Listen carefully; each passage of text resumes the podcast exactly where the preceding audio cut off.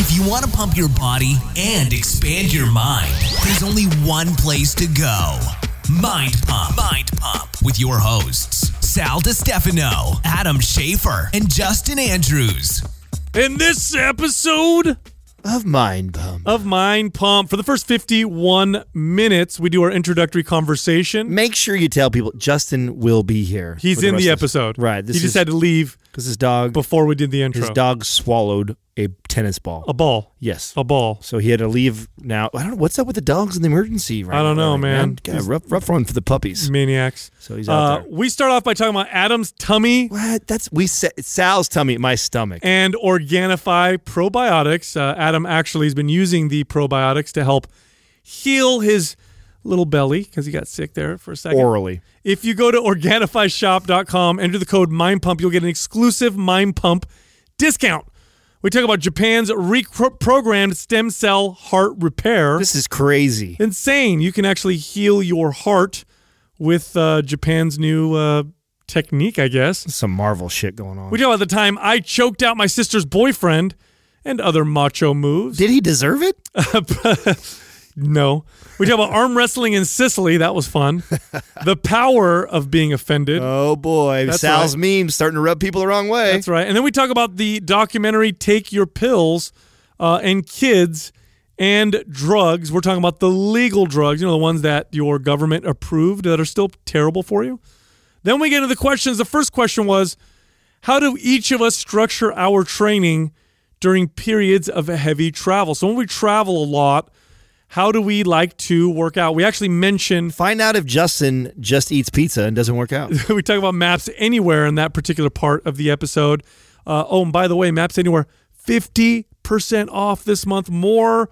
I'll talk more about that in just a second. The next question was, are there some things to try when you feel like your body isn't even progressing anymore, even though you've been doing the same stuff that always seems to work? What do you do? It used to work. Now it's not working. Do the same stuff. How do I get my body to move forward? The next question was, uh, how should you reintroduce calories and food after prolonged restriction? Uh, so in other words, if you've been dieting for a long time, you got your goal body weight, you're lean, now you want to start eating more again. Do you just eat a lot all at once, like a lot of competitors do, or should you do it slowly in a reverse dieting type of way? We talk about some new science in that portion of this episode. And finally, what are some tips that we can give to help trainers retain clients? You know, getting clients is one thing. Keeping them is another. Uh, if you're really good, you do both really, really well. Uh, also, this month, as you heard me say earlier in this intro, MAPS Anywhere, half off. I'm excited about this one. This is, I think we talked about this multiple times on the show over the last year or two, that it's probably the most underrated program that we have. And we got a lot of stuff going on. We got a new program that's coming out. We got all kinds of stuff that we just came off of a great Super Bundle special. It's been a while since we've even addressed or talked about Anywhere. And I think this is a cool thing for people, even if you're not somebody who is working out of hotel rooms or working out at home all the time. It's a great one to have in your guys' arsenal for sure. Absolutely. The workouts themselves require minimal equipment like a band and a stick or your body weight. It's extremely effective programming. Of course, it can be done anywhere. And for the entire month of June, it's half off, fifty percent off. You can get this program or check out our other MAPS programs at mind pump media dot com. So Doug hears us at a higher level than we hear ourselves. And so how we're always like, hey, Doug, could you turn up a little bit? That's, all, that's just uh, what's in your headphones. My, my ears are like blasting all yeah, the time. Yeah, so it doesn't, it's not changing how loud he hears it. It's only uh, cha- changing how loud yeah, I hear it. Okay. So you is, can go louder or softer depending on what you want. And it's good for guests. Uh, have you noticed some of our guests yes, go like yeah, this? They get like, yeah. They don't like it? Yeah, some of our oh, guests don't like it. Oh, perfect for the guests because now they have the control. Yeah, yeah. So like even right now, it's a little. How much are those, Doug? twenty-five bucks.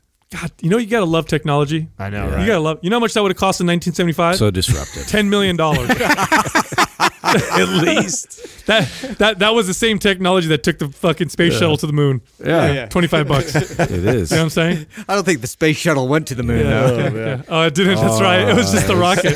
Oh man. Oh, oh. You're not recording, are you? Yes, Doug? You are. Yeah.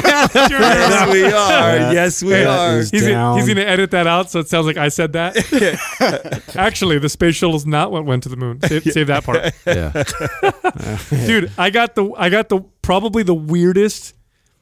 This is a good game. Let's name the weirdest feedback or the most unexpected, like, wrong feedback. Sometimes I get feedback from fans, and I'm just like, no, that's not that's not, that's not the case. Oh, what'd you like do? What? Like I had, in regards to the show, what you said? Some dude sends me a D M, and he's like, he's like, yeah, you guys, uh, you guys encourage Justin to talk a lot, and now Adam barely ever talks. I'm like, what?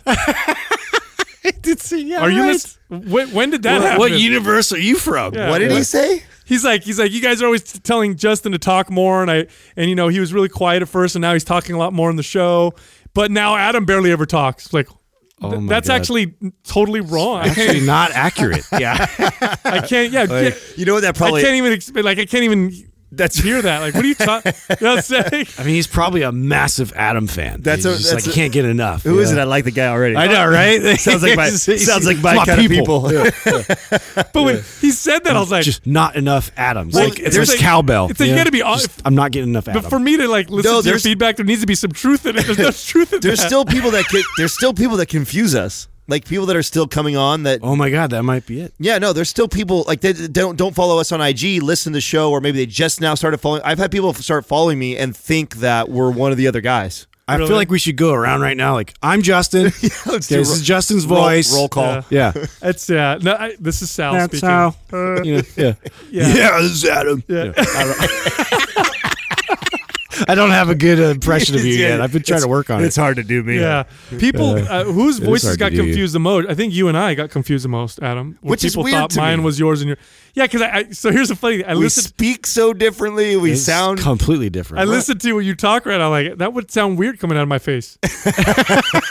What would you do, Justin, if, if if you first met me and I was talking like him? Like, oh wow, hey, I, Adam, I'd, I'd how, trip out. Hey Justin. Hey, how fun? Hey. Would, hey, how fun would that be? One episode. We should try our best. You, you have to sound like me the whole episode, and I have to sound just like you. I feel like everybody get their feelings hurt at some point. You know what I mean? was, I know if we like just try to like yeah sound like I'll, I'll be Sal the whole episode. No, you already do it all the time. I know that's because I don't have Adam. Adam yet. Yeah, I have to figure that one out. Mine's easy. Uh, I'll work on that. I'll mine's, get back to mine's you. super easy, yeah. Dude. How's your you're, you're smiling? How's your how's your tummy? It's coming together. This is actually the first day that I haven't been chewing on probiotics like crazy. So, so you were taking the, the, the probiotics yeah, how many t- times a day? Yeah, or Organifi. Well, you know what? I meant I've actually been meaning to ask you, so I'm actually glad you asked me that. Uh, it I, it felt like it was the right thing for me to do. I should I should have ran it by you. Yeah. So after I kind of my protocol was, you know, initially like I couldn't hold anything down, and so charcoal and soup was kind of like the protocol for what I was doing. And then once I started, uh, once I was able to eat like solid foods, I still, my stomach was still kind of like gurgling and this and that. So I was like, you know what, maybe I'll start using the uh, Organifi's probiotic with all my meals. Mm-hmm. And I'm, I'm only eating two, three times a day, right? So I'm not like over. Oh over. yeah, that's plenty. No, it's, uh, that's actually good. When you have um a, like a, a severe, and I don't mean gut issue in the sense of inf- inflammatory, irritable bowel syndrome type gut issues. Because in that case, then this advice may apply, may not apply. I'm talking about like if you have like a stomach virus, like you get the norovirus or you get food poisoning, or when you're on antibiotics, then taking high doses of anti- of probiotics has been shown to be beneficial. But okay. it, there's an individual. Of okay, course so I was, I'm doing the right thing here. Yeah. Okay. Yeah. Now, do you? Is there? A, can I overdo it? I mean, of course. Okay. Yeah, of course. So you may have a, a bad reaction to taking too many. But the dose in the Organifi, if I'm not mistaken, is twenty-five billion. Maybe, Doug, you can look that up. It's a real small number. I think it's twenty. No, it's. I think it's twenty-five or fifty billion. So let's double check. But I take on an almost regular basis one hundred billion once oh, a day. Okay. Anyway. Oh, okay. So and, I'm nowhere near that. If no, it's twenty-five, I'm nowhere near that. twenty-five is probably a good place to start for for most people, and it's got the uh, the bifido uh, uh, the bifidobacterium and the um, acidophilus. Uh, bacterium in there, which are the ones that, that they've been that have shown to have positive effects in the gut. It's funny. I was talking to Ruscio the other day about this, and there's a lot of um, uh, there's a lot of confusion over what the probiotics actually do in the gut. So a lot of us think, and I even thought this initially was that it's fifty billion. It's fifty billion. Mm-hmm. Okay. What I, I initially what I thought was that you take these beneficial bacteria and then they populate your gut. Mm-hmm. And Ruscio said no. That's what I thought. That's, they don't, not, I that's not how this so works. No, he says they don't populate your gut. What probably happens is that as they go through the gut, they release or they have an antibiotic, a natural antibiotic effect, so it neutralizes the other bacteria in the gut or, or helps prevent them from overgrowing or causing dysbiosis. Mm. And he thinks that, and he says that happens when they're alive, but it also happens when they're dead, because he said there's studies that show that even if you swallow dead probiotics, people still get a benefit. Mm. It just goes to show you how little we know about yeah. about all of this stuff. Wow. It's fucking weird. There's, it's I can tell though I feel like better. Like my, the way my stomach does when I have I have one. I mean, you, and you were the one that really. I was never somebody who would even take a probiotic pill before, but you know I thought you know because my because I don't have gut issues. I don't yeah. have major gut issues, but I, I definitely get upset stomach sometimes, or get the flu or whatever the fuck it was, food poisoning, whatever it was that I just had. And so there's been times where I'm just like, oh, my stomach's uneasy. I know I need to eat. And then when I eat with that, it does make me feel mm. ten times better, man. Food poisoning mm. is the worst because it, it's the clo- It's like you feel like you're literally going to die. Yeah, you know when you're sitting there and you're you're you're throwing up and there's nothing and you yeah. just mm. uh, I, you make that sound. You know what I'm saying?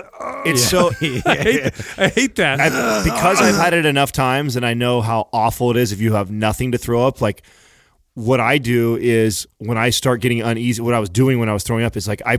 would chug water so I would have something to throw up. So, really? Oh yeah. So like mm. if I so what I because I couldn't hold anything down. I couldn't hold Pedialyte. I couldn't hold water. I couldn't hold anything down during the the, the window when I really started throwing yeah. up. But after you've thrown up about two or three times in a row, you got most of everything out that you had. And so what I've learned is in the past, if I didn't drink anything, which would suck because if I drank just a little bit of water, I'd have to throw up. Yeah. I would just not do anything, and then you start dry heaving, and that's just painful, oh. and that's the worst. Ugh. So now what I, I was doing was when I before I went to the restroom, and I would just like right before I would just pound as much water until mm. it's just ready to come right out. But at least throwing up water is better than like throwing yeah. up. Oh man, I don't know if I agree with that. Yeah. Is, there, is there any way to throw up without waking up the whole house? Yeah, no, yeah. No, no. Dude, every time like I can't I don't, like I can't control that, you know. Like uh, like Courtney gets up, oh my god, what's happening? Yeah. You know, like I don't know if that happens to you guys, but it's just like the loudest, like most obnoxious. My buddy, I'm a loud puker. My buddy calls yeah. it uh, calling dinosaurs because that's what it sounds yeah. like you're doing. And then I get like the, the like petechiae, is that what they call it, where it's like you you almost like bruise these little like the blood vessels, blood vessels, yeah, oh, yeah. pop out. Yeah, oh, dude, I get that every. Single time. It's like you're like you're doing a max squat, like you're straining that hard. Yes. Oh, and I can't a, do it any other way. Dude, my abs, when I was in Thailand and I got, because that's the worst I ever had it. I've never had it like in Thailand where I was literally started to get slightly hallucinatory. I was literally in bed, started to see things a little bit differently because I was, I had a fever. But when I was, throw, I, I got sore. My abs got sore the following, like yeah. the, the next day I was like, wow. If I have to throw up again, it's going to hurt that even was more. A workout because yeah. my abs are, are in so much pain, dude. So on that science tip, I just got an article I want to share with you guys, which is freaking rad. Let me pull it up real quick. Mm. In Japan, they've approved uh, now as part of a pilot study, they have permission to treat people who have heart disease with cells that are produced by revolutionary reprogramming techniques. So what they do is they take. They get cells from body tissues like skin and blood, and they revert them to an uh, embryonic-like state, and then which they turn from which into goo? From which they can turn into other cell types. And what they'll do is they'll make these sheets of tissue that they develop from these uh, these stem cells, if you will, mm. and they'll put them on damaged hearts, and then the hearts seem to be healing what? faster. Wow! What? How fucking cool. So this is like a gel it kind of turns into? That they sort I don't of... know. It's pretty It's pretty awesome. And now sounds like some Wolverine shit to me. Yeah, yeah. It does, right? So it's like what they think is that the... slathering that over my whole body. So I, the cells yeah. don't integrate into the heart tissue. So at first, when they first did this, like, oh shit, the cells themselves are like meshing themselves in. No, what they think that's happening is that they're releasing growth factors that then re- help your body regenerate itself. Mm. But dude, think of the applications wow. of this. Yeah, you know. Oh, there it is. Doug just pulled it up. Think about how crazy that is, right? If you have like like damaged liver, damaged kidney, whatever. Yeah. If they could like create these sheets of of of stem cells, slap them on, and then your body starts to rebuild yeah. itself. Dude, that'll you be a literally whole literally reprogram. What do you think will happen? What do you think will happen if we reach a point where if you have a problem with one of your organs, that you could just go to the doctor and they'll just, you know, do something to fix it right away? Do you think people yeah. just say fuck it and do whatever they want? Well, that's dude. Yeah, this is. I do believe that. I really. I believe that. Like, you know, we we see what's happening with, and we talk about this all the time with disease and the food and everything like that. I feel like it's a race right now on like, do we oh do we kill ourselves or we do a, do we push the limit so bad where we're about to freaking kill ourselves off that we have to start coming back the other way nutritionally, or does science evolve yeah. f- fast enough to where you can do, to do all that bullshit? I see st- all the advancements of that, but then I've also been paying attention to comic books. You know, and I know I know where this goes. You've been paying attention to dude, comic like books. You're gonna grow a tail. Yeah, and like you're gonna grow some fucked up scales. You know, there's gonna be side effects, dude. When this, so here's They're what onto some shit. So huh? you know what yeah. technology does is it makes uh, it makes things less. We were just talking about this earlier. You know, uh, I, I think it's at the beginning of this podcast where we have this new device that helps us control the volume of our mics and our ears to ourselves or whatever. Stuff like that would have been so expensive like ten years ago, right? Like all the cameras and stuff we have here to produce our YouTube videos fifteen years ago would have been, you know, half a million dollars worth of equipment. Today, it's Dude, like on our phone, it's, it's like better than what it was back yeah, then. So yeah, so all this kind of technology, at some point, it's going to be so decentralized that people will have the means, if they're smart enough, to kind of do it themselves. You know, there's going to be fucking people who are going to be experimenting on themselves. Of course, they're, they're yeah. going to be like, hmm, yeah. I'm going to, I'm going to give myself eagle eyes. You know what I mean?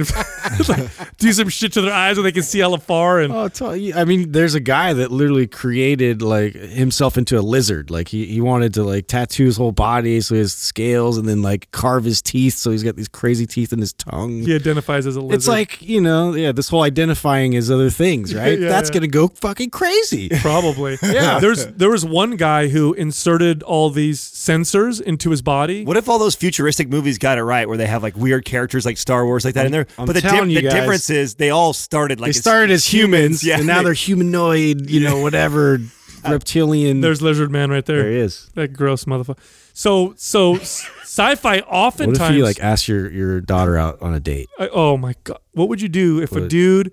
That who's, like that. Who you, self-identifies you know as a lizard. You failed as a father. Yeah. yeah. You like, failed. You failed, bro. Like, you know what you, you do? Failed really? That, you brought if, this if home? If that dude shows up to your fucking house as a dad, dude, you fucking failed. I don't care how much good advice you've been given on Mind Pump for the last fucking, for the last three years. If your daughter shows up with a motherfucker like that on your door, you, you know just what? Eat an ice cream cone with his fucked up I believe know, it goes tongue. Like this. If blah, blah, blah. Like, every father, the, like the number one goal is to keep your daughter off the pole, right? That's the number one goal. Yeah, don't be a stripper. Number two is like, do not let the lizard man come to pick your daughter up for fucking for the prom. Oh, yeah. Like that's number so two, I've right gone, underneath the pole. I've gone through so many of these scenarios in my head, right? Like, what if my daughter shows up with some, and I, my son too. It's not just a girl thing, but you know, as being a father, you always tend to go. Really, there, do right? you really worry about your son bringing home well, something? Think weird? About it this way. What if look, hmm. you've got two, you've got two boys, Justin. Yeah. What if your dad brings home some girl named your dad, your son? I'm sorry, your son yeah. brings home some girl named Bubbles or something like that, and she's like, hey, um, yeah, and she's like and twirling her hair. Yeah, anyway, so, and whatever. I'll just shake my head. And then, and she, like, you know, oh man. You still be a little worried, right? Like, especially if your son was super involved.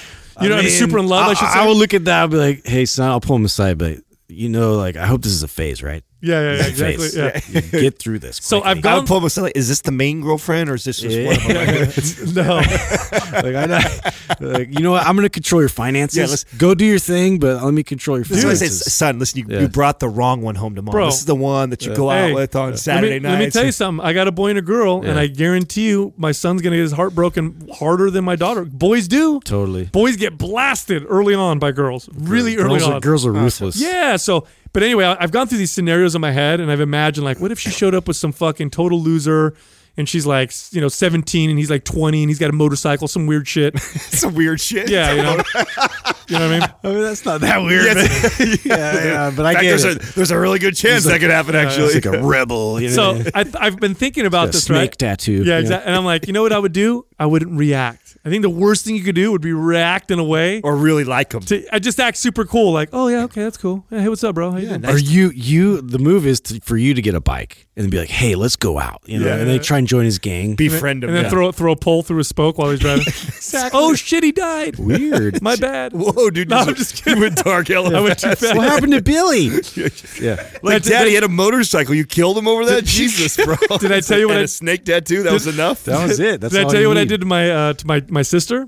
No. So my sister, when she first started dating, she invites this this dude over to do homework together. Now, I was a very overprotective older brother. Like, I was terrible, right? My poor sister, like, I, I, God bless her. I feel so bad for her. But anyway, so this kid comes in, nice kid or whatever, and he kind of shakes my hand when he walks in, and I cr- obviously crush his hand with the handshake. That was the first thing I did. Just kind of, just kind of show Man, him. Mandatory. Yeah. yeah. Just kind of show him, like, listen. Yeah, I'll, I'll, listen, I got a grip. Yeah, so he comes in. And, I'm not afraid to use yeah, it. Yeah, so then they're, they're, he's coming in, and they're hanging I've out. I've always found that was a weird thing. Yeah. When guys do that, yeah.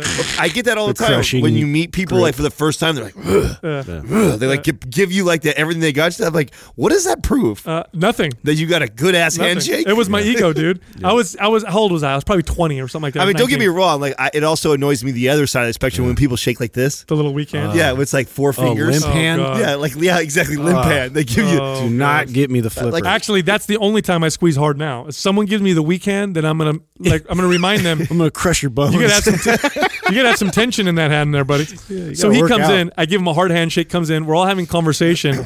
And a couple times he, like, he did something to assert himself a little bit. And I was like, all right. So then the conversation comes in, and, and you know, I'm like, so what do you do for fun? Whatever. He's like, oh, I wrestle. I'm like, oh, you do? I'm like, that's cool. I'm like, you know, I did a little judo when I was a kid, you know? So I'm like, me and my dad, we like to grapple in the in the living room because we had this big living room with carpet. Oh my God. So I'm like, dude, show dude, me. Dude, let's some, do this. I'm like, show me some moves. Like, yeah. this is cool. Show me like, some moves. You guys seen that movie, Four Christmases? No. That's uh-uh. a, what? Uh-uh. Oh, put that on your list to watch. All right, all right. Oh, yeah, yeah. Dude, so I take him in the living room.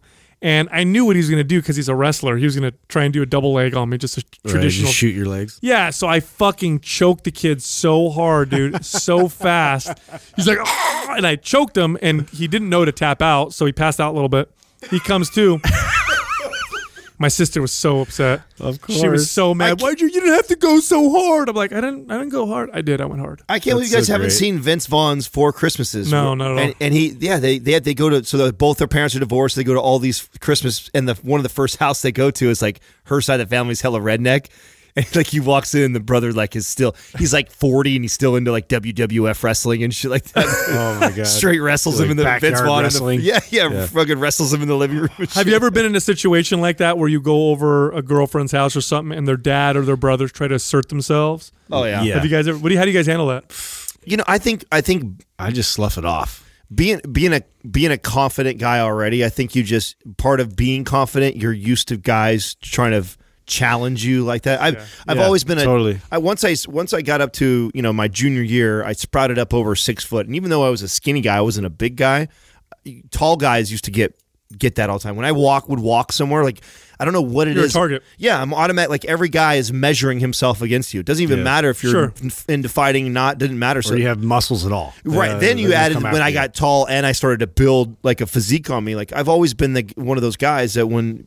I get into a place that people are always dick measuring with me all the time. Yeah. So I yes. think I'm kind of used to that. So it doesn't really, it doesn't really faze me when I see that. In fact, now I've seen it so much that you're, you're so used to it. And when you see a guy that's like that, you know that he's really insecure, and that's what's mm-hmm. causing him to do that. Mm-hmm. So I'm like, oh, this poor dude. Yeah. yeah. so yeah. Like, feels like, like, oh, you're worried about me. Yeah. Yeah. Like you're really, uh, like, yeah. So yeah, I, I usually just try and like lighten it up and like not let it even faze me at all. Just, I've, I've never had a guy try to wrestle me. Though. Oh, yeah, that's, that's interesting. Oh yeah. No, I don't know how old I, don't I know was. What I would do then. I might've been like, I might've been young. I might've been seventeen or eighteen, like pretty young. And that, you know, right when you're in that. She's younger of, than you too though. Yeah. She's about, yeah. Uh, see, I'm, oh no, no, no. I was, I was young.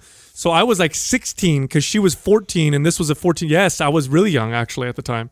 So sixteen-year-old Sal, the ego was a little bit, a little different than the, than the ego well, is now, I, you know? All of ours Especially were. for my sister, right? For my sister, I'm like, oh, you're going to fucking, you're going to try and kiss my sister? I'm going to choke uh, you out real quick. Yeah. I experienced that. I've never experienced the other end of that because remember I, I had dated my, at the time, you know, when I was married, I dated her for so long. I knew her family well, knew each other. But I experienced it when I went to Italy to visit family one year. I was, I think I was twenty, and we went to visit, and my cousin, now keep in mind, part of my family is like old school backwoods in the hills Sicilian. So this is like...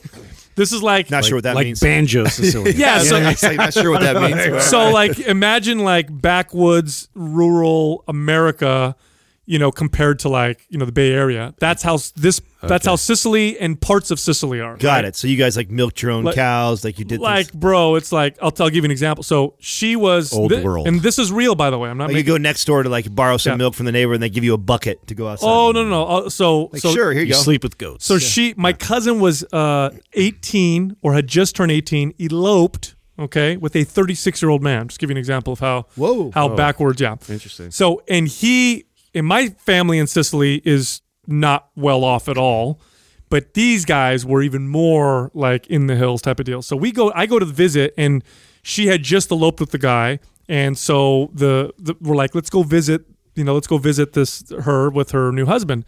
So we drive up, we're driving up in the fucking hills, and we come up and we get greeted by, and I'm not making this up, dude, the grandfather, old brown burlap sack looking overalls, so like old school Sicilian looking clothes, and a rifle. He has a rifle on him.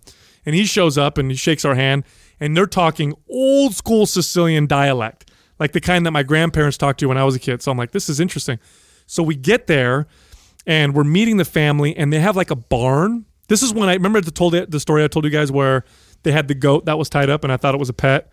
Oh, and then my yeah. uncles come in and slaughter the goat in front of me. And I was like, oh shit, oh what the God. fuck's going on here? Yeah. So it was a big barn, and I start to meet the rest of their family, and they're introducing me as, you know, and my, is, is my American cousin Sal. So they already think I'm like, they think America, they think Beverly Hills, Hollywood, totally different, you know, type of people. So I walk in and they're like, oh, you're from America.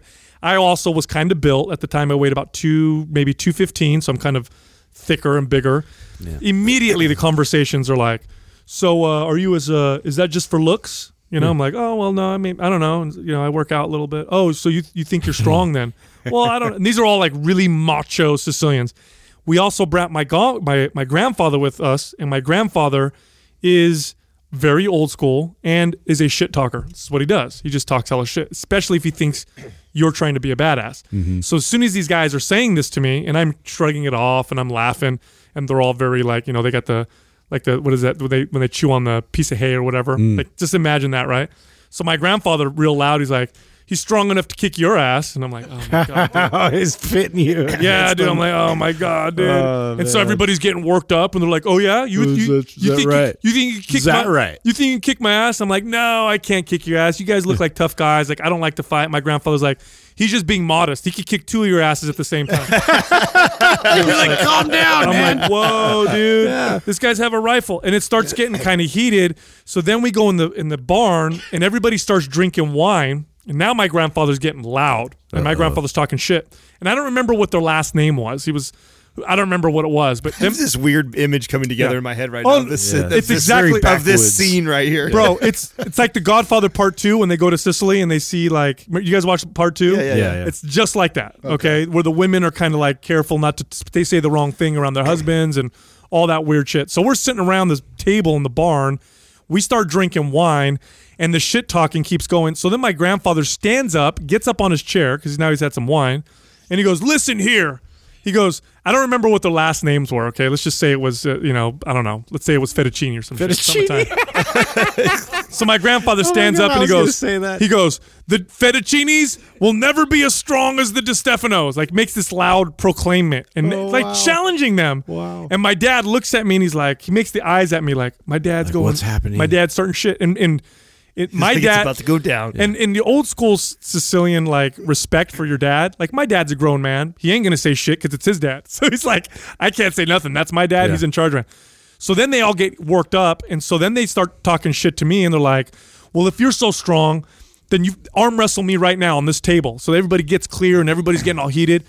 And so then my grandfather, who's now talking, now they're talking shit. Now their patriarch, who's their grandfather, is talking shit to my grandfather. And my grandfather says, before you arm wrestle Sal, why don't you arm wrestle his brother, who's only fourteen years old? If you can beat him, then we'll let you arm wrestle Sal. They all start laughing. Now, my brother's strong as fuck. Like, however strong I am, it's built through resistance training, right. like heavy. This is just in his D N A. Meticulous, like detail to like everything to try and be strong. Yeah. My brother naturally is fucking as strong as I am if I train really hard. Let's just put it that way. So he's just a strong kid, even when he was a kid. So now everybody's laughing because of this skinny fourteen-year-old. Like, yeah, we're not, nobody, we'll, we'll kill him, we'll crush him. He's like, well, well, then give it a shot. So my brother arm wrestles their biggest guy says, no, I'm not going to do it because he's a kid. Have him arm wrestle my, you know, this other kid, this other guy who's like the seventeen-year-old. So my brother fucking crushes him. So now my grandfather's talking hell of shit. Hell of shit. It up you more. Can't even beat a fourteen-year-old. Like, talking hell of shit. So then their biggest dude on their family's like, all arm wrestle him. And and so I think my grandfather saw like, oh, he's he's probably going to beat this little kid. He says, fine, you can arm wrestle Sal. So he sits down. His wife steps in.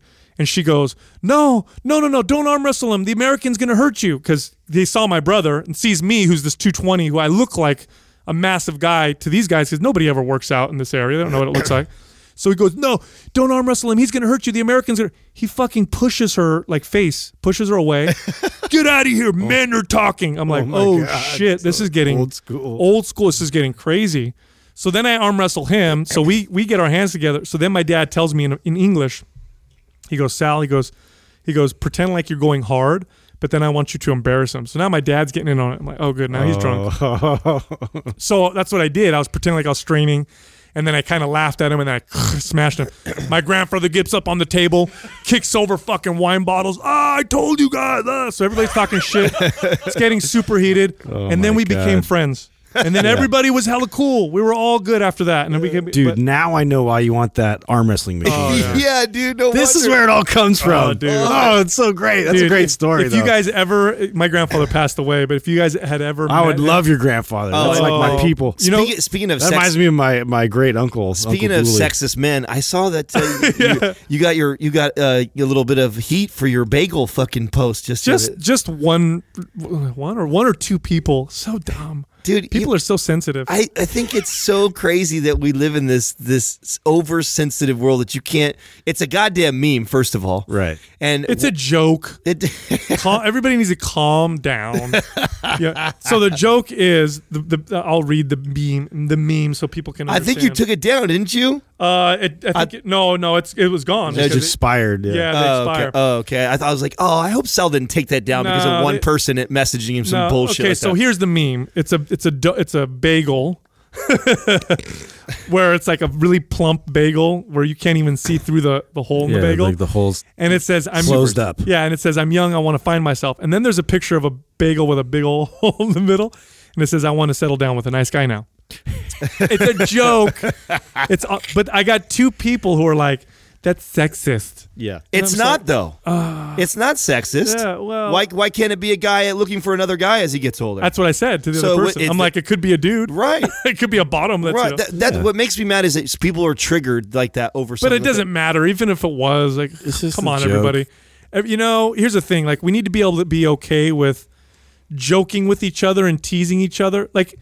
You know what's funny? I have... Well, why is it okay? You mo- you must post a bajillion memes. I can't even keep up with all of them. I know. And many of them are, are teasing, you know, uh, liberals or different... Politi- or, or conservatives. Or conservatives, or, yeah. right. Or pe- like, so those are people. Yeah. Why is that Why is that okay? Why are we okay with certain things, but then why are we on this kick of like, oh, if you do something like that, like that's just forbidden. I think what happens like, is... Get the fuck out of here I think what happens... We're in a state right now where... Um, if you make it's if you make fun of someone for being, and this is true by the way, you come at me and debate me if you don't believe so. It's one hundred percent fucking true. J P Sears did a great yeah. YouTube on like this. Uh, I think it was a millennial one of yeah. I'm offended that you're offended. Yeah, it's yeah, so yeah. hilarious. No, no, no. This this statement I'm going to make is one hundred percent true right now. one hundred percent true, and we can debate as to why this is true, and that's a good discussion. But what I'm about to say, there's no, there's one hundred percent. If I make fun of. Uh, the Christian religion, mm-hmm. white people, or men, or or all three of the above, straight white men who are Christians, I will get almost every. It's not a big. It's like open season. Yeah. If I say anything about anybody else in, in a joking manner or whatever, then uh, I, I I could get hammered and ripped and all that stuff. And I do understand. Now the argument is that everyone would argue that all the other people have been oppressed for so long, and then those people have been. Celebrated for for so yeah, they long. They call it like and punching so up or whatever. You yeah, have to punch up. You can't punch down. Well, here's the way I look at it: if one is okay, then they're all okay, or none of them are okay. That's the that, that's the consistency. Hey, of we it. knew we knew it when I day, like the South Park approach. Day Make one, everybody because yeah, right. Day exactly. No, that's exactly Mind Pump too. I mean, yeah. day one when we all got together, we know how we knew how crude all of our humor was, right, and inappropriate that all of it was. That's how we are. Like that's and I want and we all agreed, right, that we wanted to be ourselves when we're on this show. And it's like, listen, we're going to put ourselves in the comedy. Yeah, like yeah, we're going to give some really good fitness information, put some science out there, put some really mm-hmm. intelligent conversations on this show, but at the same time too. I want to have some fun and be and have Dude, some, and, and be well, light. We make fun of ourselves on a daily, right? So you right. know, on top of every single type of person, individual, like we're gonna make fun of you. Dude, Dude sorry, it's gonna made, happen. I get made fun of daily in our forum. Yeah. Me, forum members will make post a meme about me, you know, like talking shit, and, and it's, it's endearing. Like I, I, I it's okay. I, I tend to make the thing. I'm like I'm making fun of your voice or something. Like yeah. that, that's something because I like you. Yeah, you're you know what I mean. It's like or like I don't know. I sometimes it, that that like crosses my mind. Like we were talking even with like well, tarot. It, just, it really annoys me. Some, like to like Sal's thing where they you know why it. because being a, being offended is empowering. That's why it feels empowering to someone. Like is that what I, it is? You're you're, you're seek, that's what you're seeking. Then? You're seeking power. To to claim you're a victim uh, is to say is to claim power over someone when you tell them. Like if I tell you, like if you're making a point to me and I'm like, you know what, I'm offended and you're being, you know, whatever, racist, sexist, or you're being oppressive towards me right now, and and you're just talking or whatever. I've now I've got the Trump card. I've got the like. It's the power over you. It's the same reason why. Here's why. It's the same reason why somebody who's eighty-five percent uh, of European descent and fifteen percent uh, Native American descent descent will usually claim the Native American descent. They'll say to, they'll say to people, "Oh, well, I'm I have a friend. Check this out. I have a friend who got a tattoo on her leg of this Native American headdress. Now she looks one hundred percent Irish, but it's because she says that some aunt or something or some you know, whatever was." was a was a uh, you know Native American. She did a twenty-three and me test, and guess what? She wasn't. She oh, wasn't no. at all. wasn't at all. And she wasn't raised that way or that stuff. Yeah, it's like, you know. I, anyway, that sucks, dude. I'm not telling anybody after I get that test because yeah. the tattoo ain't going away. Dude, dude. That process is revealing. I found out I'm like way more Scandinavian. I didn't even know I was Scandinavian at all. Yep. And I'm, it's like I'm like, man, the Vikings were fucking on a tear. Yeah, you know yeah. what I mean. They were in your like, country. They just they just took over. Like yeah. I bet you anybody that's European is like definitely Scandinavian. Yeah. I, the, you know, and the other thing too is humor. There's different levels of humor. Humor can be very individual. What one person thinks is funny, one person thinks is not funny. Right.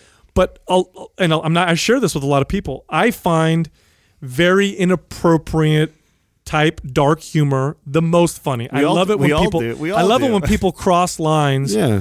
and say shit that you're not supposed to say, but I know it's lighthearted and they're not actually yeah, bad people. It's about the intent behind it. Well, yeah. because we've, we're all like if you, if somebody, disruptors by heart. Like dude. if somebody's yeah. actually yeah. racist, I'm not going to associate it's myself not funny with you. At all. Yeah, if somebody's actually off. sexist, I think you're small-minded and you're a piece of shit. Right. If somebody's actually, you know, hurtful or hateful, you're a piece of shit. If you're not and you're a good person and you make jokes and you break the tension by saying things you know exactly. you're not supposed to, whatever. The tension that everybody yeah. has on a daily basis. Oh, they wake up and you know everything's so demanding. The world's out to get them. Like, let's lighten it up. That's right. it, dude. There's, there's, it's a sign of the times when comedians are afraid to perform at colleges. That's all I have to say. Like, Isn't that crazy? Yeah. Isn't that crazy? That's yeah. where we're at right now. That you have comedians that just can't even perform at college at colleges anymore because of their jokes. Yep. What the fuck? It's yep. terrible. That is the funniest shit I've ever heard. Yeah, yeah. It's not, and, and not literally, it's the right? cry closet thing.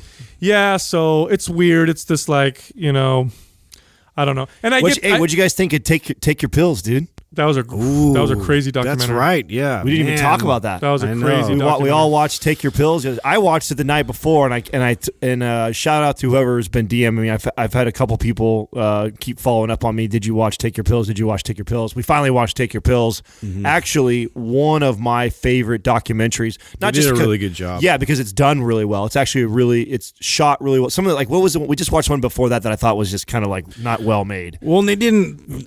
It wasn't like all about how horrible you know the drug is. That for the majority of the beginning, it was like why it's so enticing and why you know why people have you know like tr- been drawn towards it and, and been using it, you know, in, in, in like, you know, studying for tests and, you know, all these different reasons. But it's just like, then they get to the point where like, okay, well, here's where it leads and here's the road that it looks like. I did not know the history behind A D H D and what oh. we used to call it. Oh, right. You know, back in the thirties. And marginal and, brain damage. Right. That's what they called it. It was, to me, that was the name of A D D. That was the most the like, holy shit. They changed it to A D D because no parent wants to take a kid and, and get diagnosed with that. They'd rather have A D D than they can prescribe. Yeah, no parent's going to accept their kid is is half brain dead, yeah. you know, and because they named it that, that's scary. Which, by the way, uh, obviously you're not, but, right. but that's what they called it. Right. That's and, what they called it. And it scared people away from agreeing that their kid could potentially have it. Now you give it something like A D H D. Oh, my, my my son or my daughter just has a hard time keeping in their attention. Yeah. That's not so bad. Like, okay, I have and no problem. It was problem. so revealing, like, the parents' mentality towards, like, just completely, oh, I just, you know, I heard, like, my friend does this with their kid, and then, you know, the doctor prescribes it so willingly, and they don't even, like, second guess that they're giving their child, like, medication and, like, what the ramifications are. It doesn't even do any back study on that. Yeah. I, it's, I was like, what? We're definitely in the middle of an amphetamine uh, epidemic. We have an opiate epidemic and amphetamine epidemic in terms of prescription drugs. The amount of children right now, we've exceeded the peak of methamphetamine use in the uh, in the U S before now was in the sixties, when it was just getting prescribed like crazy, and it was getting prescribed to housewives, businessmen. People were getting injections of it. Um, so because they've been around for a long time. Yeah. Now, what isn't it called, like sniff or snuff before? Wasn't that? Isn't that what that is? The the buterol or the um. Oh, uh, it was an inhaler. Ben, benz. Yeah, Benzedrine or Benzedrine. Benzedrine. Benzedrine. Benzedrine. Yeah. Wasn't that? Wasn't it the, the, the street name or the the whatever it was called, or like the short name for it was just snuff or sniff? I think yeah. so. It was for the bombers, right, in World War Two. Yeah, but not only that, but it was very popular with banking and businessmen yep. and stuff yeah, like well, that. They kept it going. You even see like they called it P E P. They used yeah, pep. Increase your P E P. Yeah, maybe that's what it was. Maybe, yeah. I know I know that it was... Po- I mean, you see it. People don't... Uh, so uh, an example right off the top of my head, but I know I've seen this multiple times. Um, Jim Carrey's Christmas Carol, the cartoon. Mm-hmm. There's a part in there where the uh, there's like three bankers. They're outside. You know, they're all cartoons and stuff. Ah, they're laughing so that. And they're, they're about to go inside, and you see one of them put something up to his nose and snort it. Looks like he takes a bump off of his mm-hmm. off of his thumb. And, you know, if you catch that, you're like, what the fuck? That's a cartoon. You just did it. But... what it is, it's that stuff. It was the methamphetamine. Yes. That's the way they were getting it. Yeah, because it was so widely accepted. It was, and housewives were prescribed it so they could do more housework and be more peppy and up for their husbands or whatever, and men were using it in business. And then the meth, then, you know, it became a, like a big street drug. It was called speed. They clamped down on it. Use dropped considerably until it became this big thing to prescribe people uh, these methamphetamines for A D D. And today, I don't know how many millions, I think what was it like, one out of every ten kids is diagnosed with A D D, and the vast majority of them by is six. on these medications yeah. by six years old. Ugh. Now, keep in mind, this is a drug that definitely has powerful influences dude, over you're brain chemistry. You're giving your kid speed by six years old, mm-hmm. dude. That's mm-hmm. fucking crazy. And here's the one that blew me away, because I know there's somebody listening right now who potentially probably has put their kid on A D H D or put them on this medication.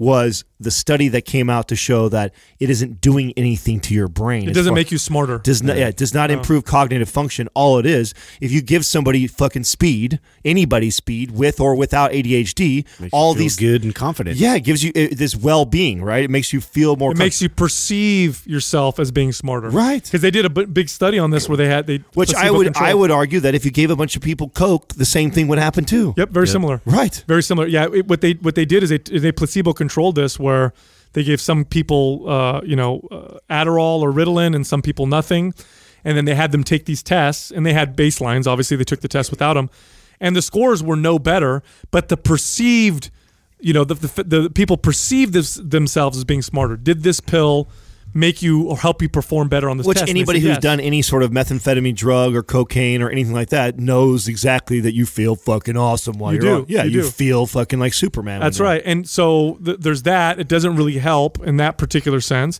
And then the other thing is that you have a generation of children who go are going through school on this substance, going through college on this substance, and you've built this relationship with it where you think you need it.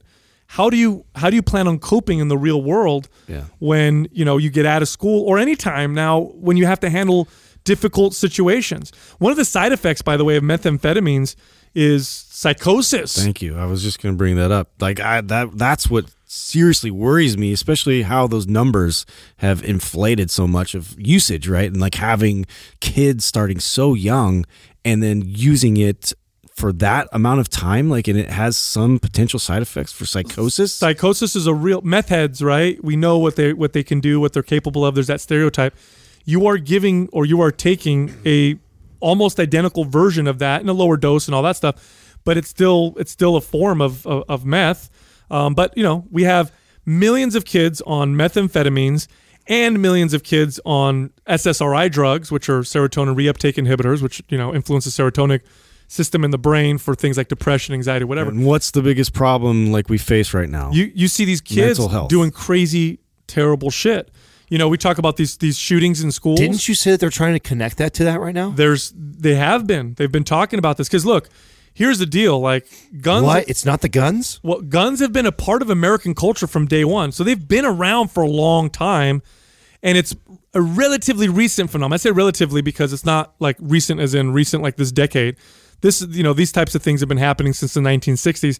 In fact, the nineteen nineties we saw uh, gun, you know, school shootings were actually higher than they are today. But since then, we've seen kind of this kind of phenomena where every once in a while you see a kid going up to a school or whatever and shoot up a school, and it's like, what the fuck's going on? Look, guns have been around for since day one in America. It was part of the part I know, of our we, Bill of Rights. We try and when we try and point it towards bullying and things like that too. It's like, come on, dude. No, kids are going been, crazy. Kids have been bullying kids since we were kids. Yeah. Worse, probably and way worse. Yeah, yeah. yeah. Kids, some some of these kids are going crazy and getting that level of psychosis. And I'm not saying that they are the cause of it, but there's definitely there could be some potential there. Like, let's take a look. You, if you take, let me put it this way. Yes, studies will show that Ritalin, Adderall, S S R Is.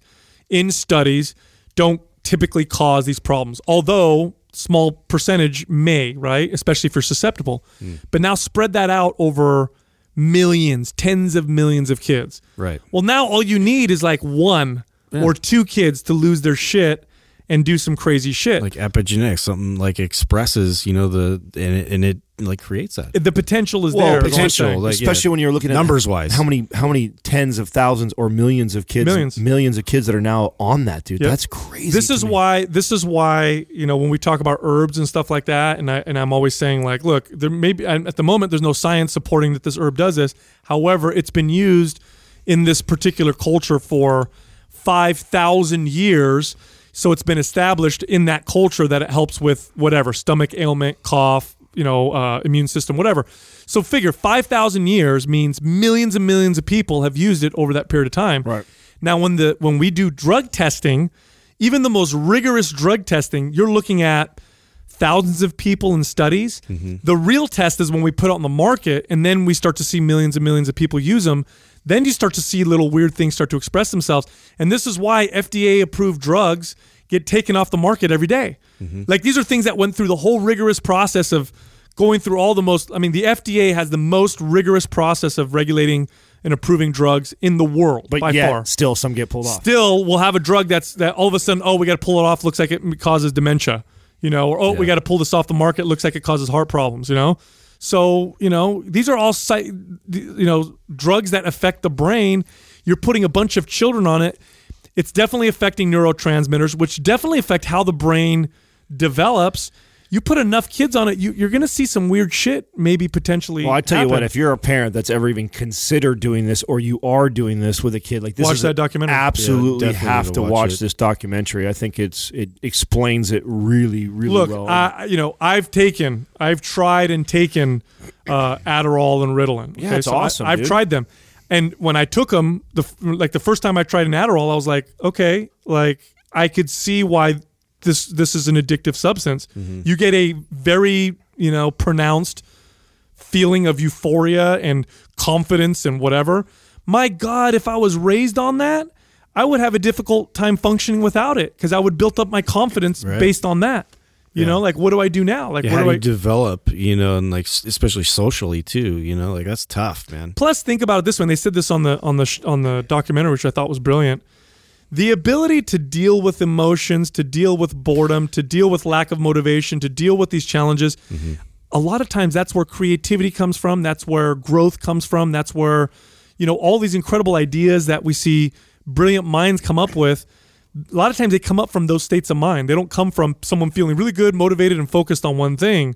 They come from those other states of mind. Like, how many artists and musicians, you know, are we going to, what are we going to be creating in the future if we're all medicated to be these focused robots who can complete these organized tasks? You know what I mean? Right. It's, it's, it's just really scary to me. And the, the millions of children that are on it and people. Yeah. Well, and it's so competitive, right? And like, a lot of parents get stuck into the trap of like setting their child up for success so early and like have like doing all these things like perfect because it's, you know, like so-and-so's doing it and, you know, I have to make sure that my child can have the edge and the competitiveness. And it's like, they're all competing for what? To be a better student. Oh, how about the, how about the, what was it, a sixth grade or I don't or even younger, the teacher that, when the kid got transferred to that school, it was like a um, like a private school or whatever. Mm. And she said the first day of school, she had brought her kid there that she asked if he was on any. If he, he was needs on, to be on medication. Yeah, because every kid in the classroom makes your job easier as a teacher. Imagine you have a whole kid on Adderall, a whole classroom on Adderall. The kids are going to be very. They can sit and focus. They're going to sit, do their work, listen to what you're saying, be very focused, maybe, you know, and, and you know that makes your your job easier. But then you got a bunch of test takers. I wonder how many teachers are were are were actually doing that. You know what I'm saying? That's mm-hmm. I didn't even think that that of that. Like, oh wow, how many teachers would love for their kids to be just medicated like that so their job is look, that much look, easier. Look here, like, we that's know that's fucking scary. Look, to think we that. know here for a fact. This is not my opinion. This is one hundred percent confirmed, okay? If you get kids and you and you you reduce their activity tremendously, so they're not playing outside, they're not expressing themselves physically, they're sitting down in a classroom, on a desk, or watching T V or on a computer all day long, plus you combine that with a shitty diet and lots of distractions, it's going to express itself as hyperactivity or inability to focus or irritability or whatever. Right. Bottom line. Get your kid. I, I look, I got two kids. I see it all the time. Get them outside exercising. They come in. All of a sudden, yeah. they're way easier to manage totally. and more calm, especially when you change your diet and all that stuff. So it's that whole, like, it's an easy... And I know, look, I know there's kids out there that need...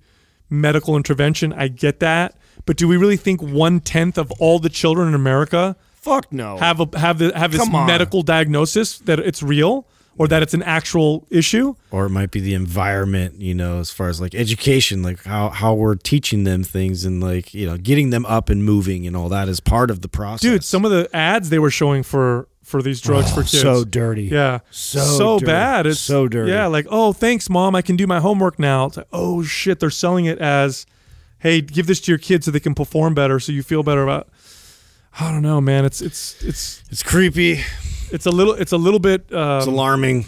It's a little unnerving. Um, it's, it's the typical Western approach, right? We want to take away all the challenges of life and make life feel easier, right? Like right.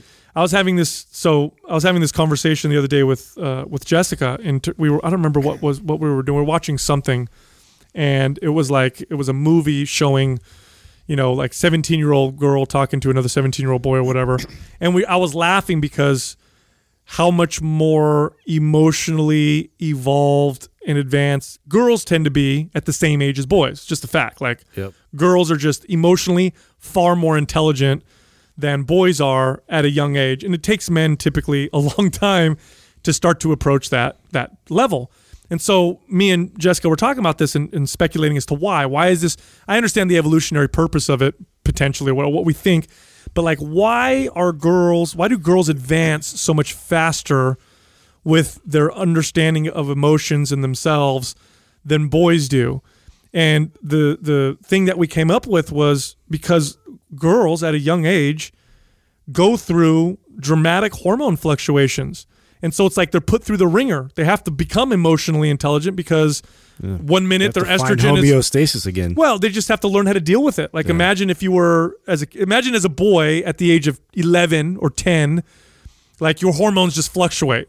Like you have to learn how to deal with that, and you you become smart mm-hmm. on dealing with emotions as a result. Whereas boys, we're like we, we get horny, and we you know, I'm sure puberty hits, but it's kind of like easy and the same. So for us, it's like duh, everything's kind of easy, right? So we we're kind of dumb in that sense, and it's that it's that going through that challenging process that is one of the reasons I think why women and girls in particular just are so much more emotionally intelligent and empathetic than boys at the same age. Oh, you think so? I definitely think so. I think, Absolutely. Mu- I think much of that goes all the way back to like when they're just early on ages too. I think just being seeing your mother and, and connecting that way too. I it could. I think all of those things. But yeah. like imagine if you had to go I through do. These. I know. I, I, I definitely. Like you just went through having uh, low testosterone right, for a while. Right, right. Like how much did you evolve right. because you had to do that? No, so that. I so I do I do somewhat agree with you. I think that there there for sure has something to do with that, like having to manage your hormones at a young age. When you're forced to as a kid, you got to kind of gather yourself, right? You can't be this, you can't go to school every, if you're a, a young teenage girl, you can't go to school every day and fucking scream at everybody every time you fucking yeah, like feel what's emotion, going on, right? right? Or else you'll be an outcast. Yeah, so my point, forces you to kind of evolve and that my, way. My point with all that is now girls are being placed on birth control at, at young ages and women um, and or placed on S S R I drugs to control the the the the the bad effects of the hormones, like the P M S or the moodiness or whatever you want to call it. Like I know, you know how many women are prescribed S S R Is and, and anxiety medications because around their period, around their P M S, because they it helps them, you know, normalize it. Yeah, or whatever. Yeah. Like you're taking that away, and that's again what we're doing with the medication for hyperactive kids. Like rather than learning how to handle it, manage it, look at other options and maybe what that can contribute to. Well, we're like, always, take this pill. In life, we're always it. trying to skip the hard part. Yeah. When, when in reality, that's where the lesson lies, right? I think that's all, it's, yep. there's a lesson in that so much. I know. yeah. I always take the hard road, man, because that, that's just the thing. The low, yeah. le, the road less just traveled. Learn, road less traveled. Just learn from Some it, Robert I guess. Robert Frost for you. This Quaz brought to you by Organifi. For those days you fall short on getting your organic veggies or whole food nutrition, Organifi fills the gap with laboratory-tested, certified organic superfoods to help give your health and performance the added edge. Try Organifi totally risk-free for sixty days by going to Organifi dot com. That's O R G A N I F I dot com. And use the coupon code MINDPUMP for twenty percent off at checkout. All right, our first qu- question is from Diary of a Fit Guy. How do each of you structure your training during periods of heavy travel? That's our boy, man. It's yeah, been a, that's it's right. It's been a minute since uh, he's asked a question. He has, yeah. He's a good guy. Um, dude, travel, we're we're we're now starting to really learn how to kind of manage this, I guess. Um, but when you're when you're traveling, depending on, for us at least, we sleep less. We're more stressed out because we're obviously traveling to do an event or to, to podcast with other people, so it's a little bit more. We may all look at pressure. This, we may all look at this differently. Yeah, too. it's just it's just different challenges. So I guess I'll speak for myself personally. I try to prioritize some exercise. Um, at at least like let's say if we're gone for five days, I'll try and get at least two or three scheduled workouts. I try to get to bed or at least get a decent amount of sleep during that period of time. But I'm not working out to like maximize my performance as much. I'm just doing it to maintain myself yeah. so I can. I would echo that as far as the intensity goes. Like I definitely save my more intense days for when I'm consistent and I'm here and I'm not traveling versus when I'm traveling. It's, it's, it's nice if like, you know, if, if we have it, so it's structured where there's free time and like, okay, well, great. Now we can go to a gym that's close by, or we can figure something out that's going to be movement um, based, like some activity, because I do, man. I hate sitting. I hate sitting and I hate doing things um, where I'm inactive. My body just really just, it, it, I start to f- not feel good. Like mm-hmm. it, it really affects me. So um, anything I can do to, to get in the sun, you know, to get out, uh, you know, in nature and, and uh, just move is, is, is a success, you know, when I'm traveling. But yeah, I, I love, I love it when we, we make time to actually like, you know, get like a light workout in at least, because then I feel My my body just feels better. My energy levels are better when we go into podcast or do work, wherever we are, you know, when we're traveling. But yeah, that's that's become a big thing. If we can at least get like a moderate kind of a workout in while we're there. Maps Maps Anywhere is perfect for this. I yeah. mean, that's that's part of the reason why we designed it, was to create workouts that can be done anywhere, hence the name Maps Anywhere. And uh, I love, because I don't do a shit ton of body weight training and, and tension work on my own. But when we travel, that's when I'll take that opportunity. Like when we when we went out, when we traveled with uh, Robert Oberst, you know, there's a couple times we went outside and got a workout. We got some actually good photos out of that too. But we took bands with us and we did band exercises and body weight stuff and uh, mobility type stuff. And so, you know, I, I kind of take it sometimes as an opportunity to do things that I may not normally do with my body if I'm in my home gym and stuff like that. And Uh, it just feels so much better. I don't really, I don't really stress about it that much. I, the biggest thing that uh, I think that we've gotten much better about, and I think that we've we've figured out, is the eating piece. That was probably the most mm. challenging mm-hmm. thing. Is was when we first started traveling, it was like, you know, I, I could feel myself wanting to just fall off the wagon. Like, oh, we're traveling, we're out like this, like, and we, I, especially when we were first doing this, because I was competing. And so it was like, oh, this is nice. This is like a cheat weekend for me, or yeah. I'm not going to worry about anything and just eat whatever. But then I ended up feeling miserable because Justin and I would eat pizza or something like that, right? So, dude, I was like, yeah, you'd always pull me in. I would. For the kill. I would. Yeah. It's an easy like, target. He's an easy, he's an easy target. Damn it, Adam. But so here's the thing. It, it all depends on my, my goals. Like, I'm not competing right now. If I was in the middle of competing, I would make it a priority. I would get up before the boys wake up in the morning. I would go. We're always near a gym somewhere, or we do have our bands with us. We have things that I can do to keep my fitness going. But sometimes, if anything, like for, for me, this is me speaking for myself, I, I, I probably flirt more with being the obsessive workout person more so than I am the guy that like doesn't ever work out, right? So when I go into a weekend like this where we're traveling, my priorities just shift. It's like, this is, we're in business mode, we're doing something like that. So yeah. my thought process is around that. So I want to do more recuperative type stuff. So if I'm going to, I don't even want to train a hard session. Like, I have no desire to, I, I'm I'm normally the guy, if anyone that is pushing back, like, nah, I don't really want to go to the gym. Like, I have no desire to go hammer myself inside the gym while we're already flying in planes, sleeping in other people's beds. Like, that to me is not, I'm already stressing my body with that. And we we have pressures of, oh, we're going to, I'm going to be standing up and speaking to people tomorrow. Like, my brain's going a million miles an hour on other stuff. So the gym to me, and going to, to work out because I want to look a certain way, isn't as much of a priority. So getting some maybe band work. I mean, when we go to Texas, we always we always have a pool. So I was doing, when, and I'm rehabbing my Achilles still, so I was doing pool work on my Achilles. I got bands in my in my bedroom, so I'm doing some, mm-hmm. you know, stuff for my posture. But it's not really hardcore training now. If you have a hard, like, and I and I know he trains, so I so I could see where the question is coming from for you, like, how to, okay, if you're getting ready to compete, like, well, yeah, like, if I was getting ready to compete, I, I would, I would, I would literally leave the guys if I had to and go get my own, you know, session that I need to keep my body on pace for stage ready in, you know, X amount of weeks before I get on there. And it, and I would make the time, even if, I would make the time, even if I knew it isn't what's best for my overall health, because my goals are different. Because my goals are, I've got a competition, I've got to present myself a certain way within six weeks. I can't miss this workout. It's scheduled. It's part of my volume. It's part of everything that I've planned out. I, I will, if that, that means I got to get up at five a.m. and train before everyone gets up, or I got to stay up late and go train at midnight, mm-hmm. I'm going to do so. But that's not me being, trying to be balanced and healthy. Like, I'm in a different space mm-hmm. right now. And so I'm thinking of, okay, we just flew for four hours, time change difference. Uh, we're, you know, getting up early tomorrow morning to do a seminar or something like that. You know, could I go squeeze the gym in? Like, yeah, I could, but it's not a priority for me right, right there. And and if I choose to eat the right foods, which is, this is why I started with this, that that's the most important thing to me right now.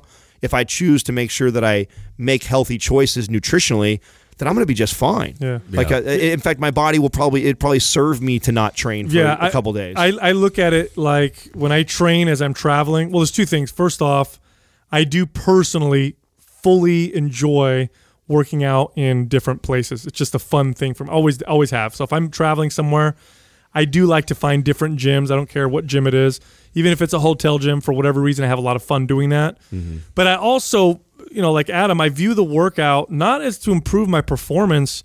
It's really just to, you know, because usually when we travel, we work more, a lot more. Right. So it's really just to make me perform better at that. So right. a yeah. break, move my body, feel real good. Could be thirty minutes. Usually that's what it is. Right. Like, I love when we do, like, every now and then, like when we're in on it, we go do the sauna or do things like yeah. that. We, when we're using yeah. Yeah. mobility and then, yeah. Like, it's more recuperative. Like, our training when we travel is, is more recuperative, I yep, think. Yep. So, and, and what I do too is if, if I know we're going to be gone for about three or four days, which is typically the length of our travel, then what I'll do is I'll lead into that with a little overreach. Right, right. So I really push it hard the days leading up to that's it. That's usually what I do too. And then knowing I... That's that, something we all do. That's going to be a rest. That's something we all have in common. Yeah. We all get a really good training session, even though it's not together. We all get our uh, get a good lift in before mm-hmm. we head off. But there are people, you know, listening who travel is a is like half their life. You know what I mean? Like they, they have a job where yeah. where it's literally fifty percent. That's a, that's a very good it's point. Totally different and scenario. That's, that's where MAPS Anywhere was created. It totally. was created for that person. Yeah. It is not created, even though you can still use it, okay? There's two people I really, I personally envisioned when we did MAPS Anywhere. It was either one, like you just said, Sal,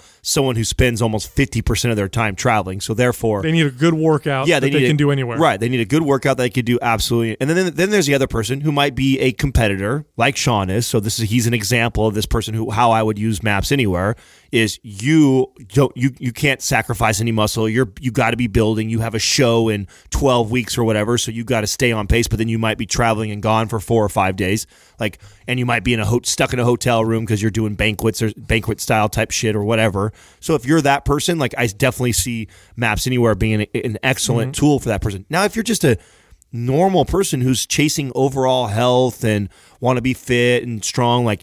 You mean nutrition is number one. Watch, I think the biggest thing that people fuck up is nutrition when they're traveling. Mm-hmm, mm-hmm. When you're traveling, for sure, nutrition is the hardest, hardest thing. And being yep. okay with one fasting. Okay, that this is also what we do a lot.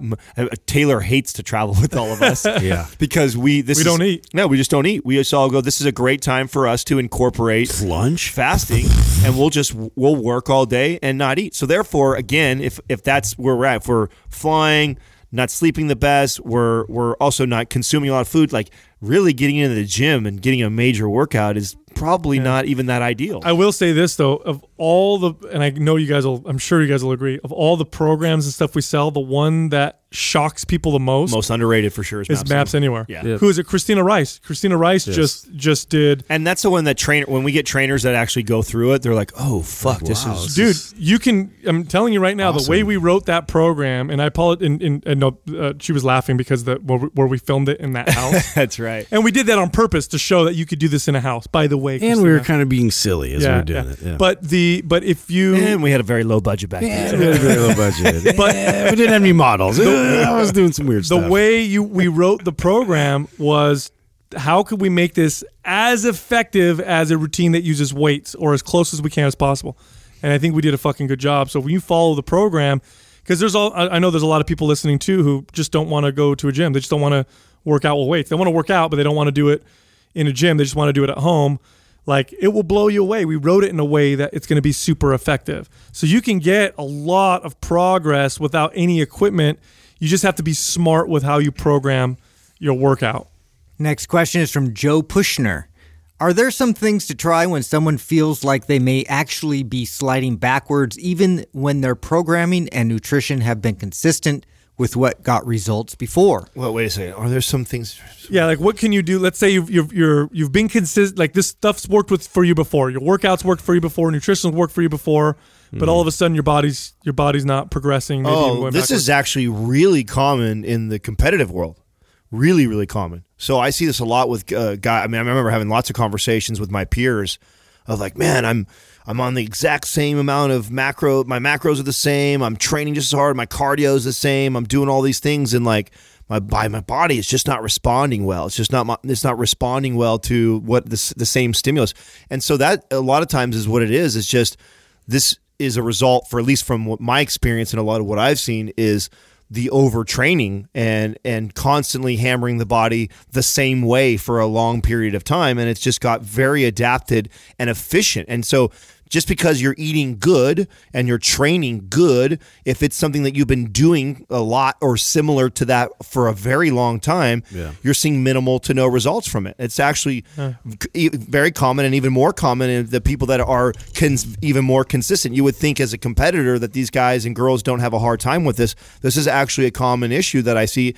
And I thought that it was something that blew my mind is what I would, the only way that I would see these guys change and girls is two things, the two variables that they would know how to really change. And that was they would either ramp up more cardio, which is always crazy to see, or more drugs. Diet less. Yeah, it was, or, it, it would yeah, be less it would be, calories. Yeah, strict. But you can only go so far with that, right? right? Like every everybody knows, like, oh shit, well, I'm down to eating fifteen hundred calories. Like I'm already. But yet they'll, they'll still do it because those are like the two metrics that like uh, t- people tend to kind of be susceptible towards. Like those are the only two things that are going to change my body. Dude, this, this happens with everybody. This is the same thing with people with, with wellness. Like, hey, I uh, this diet's always made me feel real good. Now all of a sudden I'm inflamed and I have gut issues. Like what's going on? Here's the thing you need to understand. Your body's not the same It's not the same today as it was yesterday. Definitely not the same a year from now it is today and ten years from now. So what you did before worked for that particular version of your body and that particular combination of circumstances that you were under. Today, it's not working for you. So try different things. This is why I don't like classes. And I, I know, I know I hammer things like Orange Theory and boot camps and stuff like that a lot because, you know, the first time that you signed up for Orange Theory or the first time you signed up for Joe's boot camp and you started doing it and you decided to get on your diet and do that, you saw phenomenal results. And you told all your girlfriends and you told all your friends, you got to try this class out. It's fucking awesome. I look great. Everybody's complimenting you. And then a year goes by, two year goes by, and you do just like what everybody does, on and off the wagon. You're, you're really good about your class and eating. Then you're not so good. Then you're really good, not so good. And then what you're starting to notice year over year is like, fuck, each time I do this, I'm not getting back to that first shape that I got into. And that's a vicious cycle. To Dude, me. It's so interesting. Interesting because there's also the parallel with uh, I see this all the time when I go do pickup games like with basketball or you know uh, like a lot of guys like are, are like soccer or something like that. Like I was in phenomenal shape and so I would just go play you know pickup games again and start trying to get in shape. Like I get that all the time. Like I'm trying to get in shape again, and it's like not working for them. Yeah, yeah. You know? It's just like like you know, you, th- your body literally needs a new stimulus. Yeah, and and you need to step out of your comfort zone and and and get you know get your body to respond and, by doing something different. Yeah, and, and I at- have theories on the nutrition side too that I yeah. just I don't think we know enough about that too. That I think that why would it be any different? I talked about this a long time ago on on Mind Pump. I haven't in a, in, in a while. And that is like, why would I think it's any different if I am feeding myself consistently, same types of times, I'm prepping my meals, I'm doing all this over and over and over, just same way like if I were to do that with a training program, why would I not think that my body would not get adapted to that? Same theory that I have on mm-hmm. people that intermittent fast every single day. It's like, you know, intermittent doesn't count after a while, right? Probably. I think after a while, the the, the results or the benefits, the benefits yeah, start to diminish, reduce. Right? So why would it be any different for nutrition as it is for programming? So honestly, you know, I, I think the mistake that someone that like I have, and I don't know who this person is who's asking this question, right? It's tough for us to be certain without me actually really sure. having more information. Like, what have you been doing for the last year, two, three years, and what is your programming nutrition looks like? But a lot of people think just because. Yeah, and let's say you had MAPS. Like, say you had MAPS Red. Like, you have MAPS Red, which is a great program, and you were following some carb cycling diet that works for you. But you've been doing that for the last three years, always, over and over and over and over. After a while, like, yeah, you're just because those both. Well, those even things. Using Sal as an example of like figuring out about histamines. You know, all of a sudden, like you, you know, you're doing everything right, like beforehand, right. But then you realize that this, you know, could be, you know, if you're if you're introducing it too much, it could be problematic yeah, in a different angle. My body gave me some signals, and if I was hard headed and I'm like, no, this has always worked, keep going forward. Not going to work. You're just going to keep getting louder and louder signals that it's not going to work. So you just got to. Listen, look, here's, here's the deal. When it comes to programming, let's start with that. When it comes to programming, there's this wide breadth or this big uh, category of things that can contribute towards your goal. So let's say your goal is to build muscle. Okay, your maximum goal is build muscle. What rep ranges build muscle? Most of them. Most of them will build build muscle on your body if it's a new stimulus. And when I say most, I mean under... like the crazy, like under thirty reps or under twenty-five reps, right? All those muscle building ranges, like one to five reps, you know, eight to twelve, whatever. Take what your programming is now and go on a different one. So if you're if you're training fifteen reps on everything or twelve reps on everything, try a, a few weeks of, you know, one to five reps. Or if you're always one to five reps, try the fifteen reps for a few weeks. So there you go right there. All of them contribute to building muscle, but they're very different, so change it that way. Nutrition, here's another example. Let's say you've always eaten keto and it just works great for you. Now all of a sudden, God, when I go keto, I can't get that lean or whatever. Just try eating some carbs. Throw some carbs in there. Don't go crazy, but you know, throw some carbs in there. See how your body responds. Mix it up a little bit and see what happens. Whatever you're doing isn't working anymore. And it's not because of what you're doing in the sense that it's the same thing that you've always been doing. It's that you're applying it to a different body, different circumstances, different set of circumstances, in which case... time to try something different. That's the also good to look at other factors that we haven't really touched on too, because I've seen stuff like this where someone is doing really good programming, doing all the right things, but then stress and sleep is fucking just happens to be bad in their life right now. And they mm-hmm. think, oh, I'm doing the same stuff. Right, right. Like yeah. like you have, they have this big like emotional thing that happened. Either they lost a family member or gone through a divorce or something really, really stressful in their life, and they're kind of carrying that burden, and then maybe they're not sleeping very well, or their job, they've got a new a new stimulus mentally there. People don't realize how much that could really affect the results that you're used to getting. You know, maybe before you were in a much better mental, physical state going into this programming and nutrition, and this time that's out of whack. And so you got to evaluate some of those things too. So there's many variables that could mm. be going into the causing this person to not see the results that they're used to, but it is more common than you think. And this is also why all the program, this is why the Super Bundle is probably the most popular bundle that we sell, because we, we've tried to hammer home the hammer home the importance of rotating through different adaptations. Mm-hmm. It's just, even though we know that we've sectioned them to market to a specific type of person, like performance is supposed to go towards an athlete, but that doesn't mean that if you're just an average Joe who doesn't want to play sports, you shouldn't do performance. Performance is a type of ad- adaptation that you should incorporate into your training if you want to continue to see progression and results. That would be a great thing. So if you're somebody who has one of the MAPS programs and you're following it because you most identified with that one, because you heard Sal say MAPS Anabolic is heavily strength-based or a great foundational program, so now you're following that because you think you fall in that and you category. Follow it over and over and yeah, over. Yeah, and you and keep over. following it over and over again. It's like, no, go over to the performance one, even if you don't think of yourself as an athlete. Or the mm-hmm. same thing goes for the aesthetic. Like, mm-hmm. even if you don't care that much about aesthetics, doesn't mean that that modality or that adaptation is not going to highly benefit you. So you should be constantly cycling. You should, and, and this is a lesson that I have been taught so many times in my fitness career. So many times will I do something new or try something and it works, and then I marry it, yep. and I'm stuck on it. And I'm like, this is what works, I'm just going to do this. And it's like, it has to get to the point where it's so painfully obvious, we're like, oh, wow. Yeah. Not only does it not work anymore, I'm going backwards, then I have to kind of change out of it. And luckily I'm open-minded enough Uh, to do so. But I learned this lesson, I mean, early on when I first started lifting, I was doing ridiculous amounts of volume. So then I read Mike Menser's Heavy Duty, and I was like, oh, one set to failure per body part, try that. And then I did that, and of course my body responded. Mm. So what do you think I did forever until yeah, I, forever. I learned that lesson? Then I did that. And then I, so many times have I learned that lesson in my life where it's like, look, when your body's telling you it's not working anymore, switch it up, change mm. it out, watch what happens, throw something different at your body. And that backward slide should oh, the stop sooner you can get ahead of it, you know, the, the more likely you're going to keep progressing. Right. So, yeah, you just have to be open-minded to that and, and, you know, really try it out. Next question is from My Fit Food Diary. How should one begin reintroducing calories after prolonged restriction without the fear of gaining too much fat? Oh, this is a good question that we just addressed with uh, Lane. Yes. When's the Lane episode go up?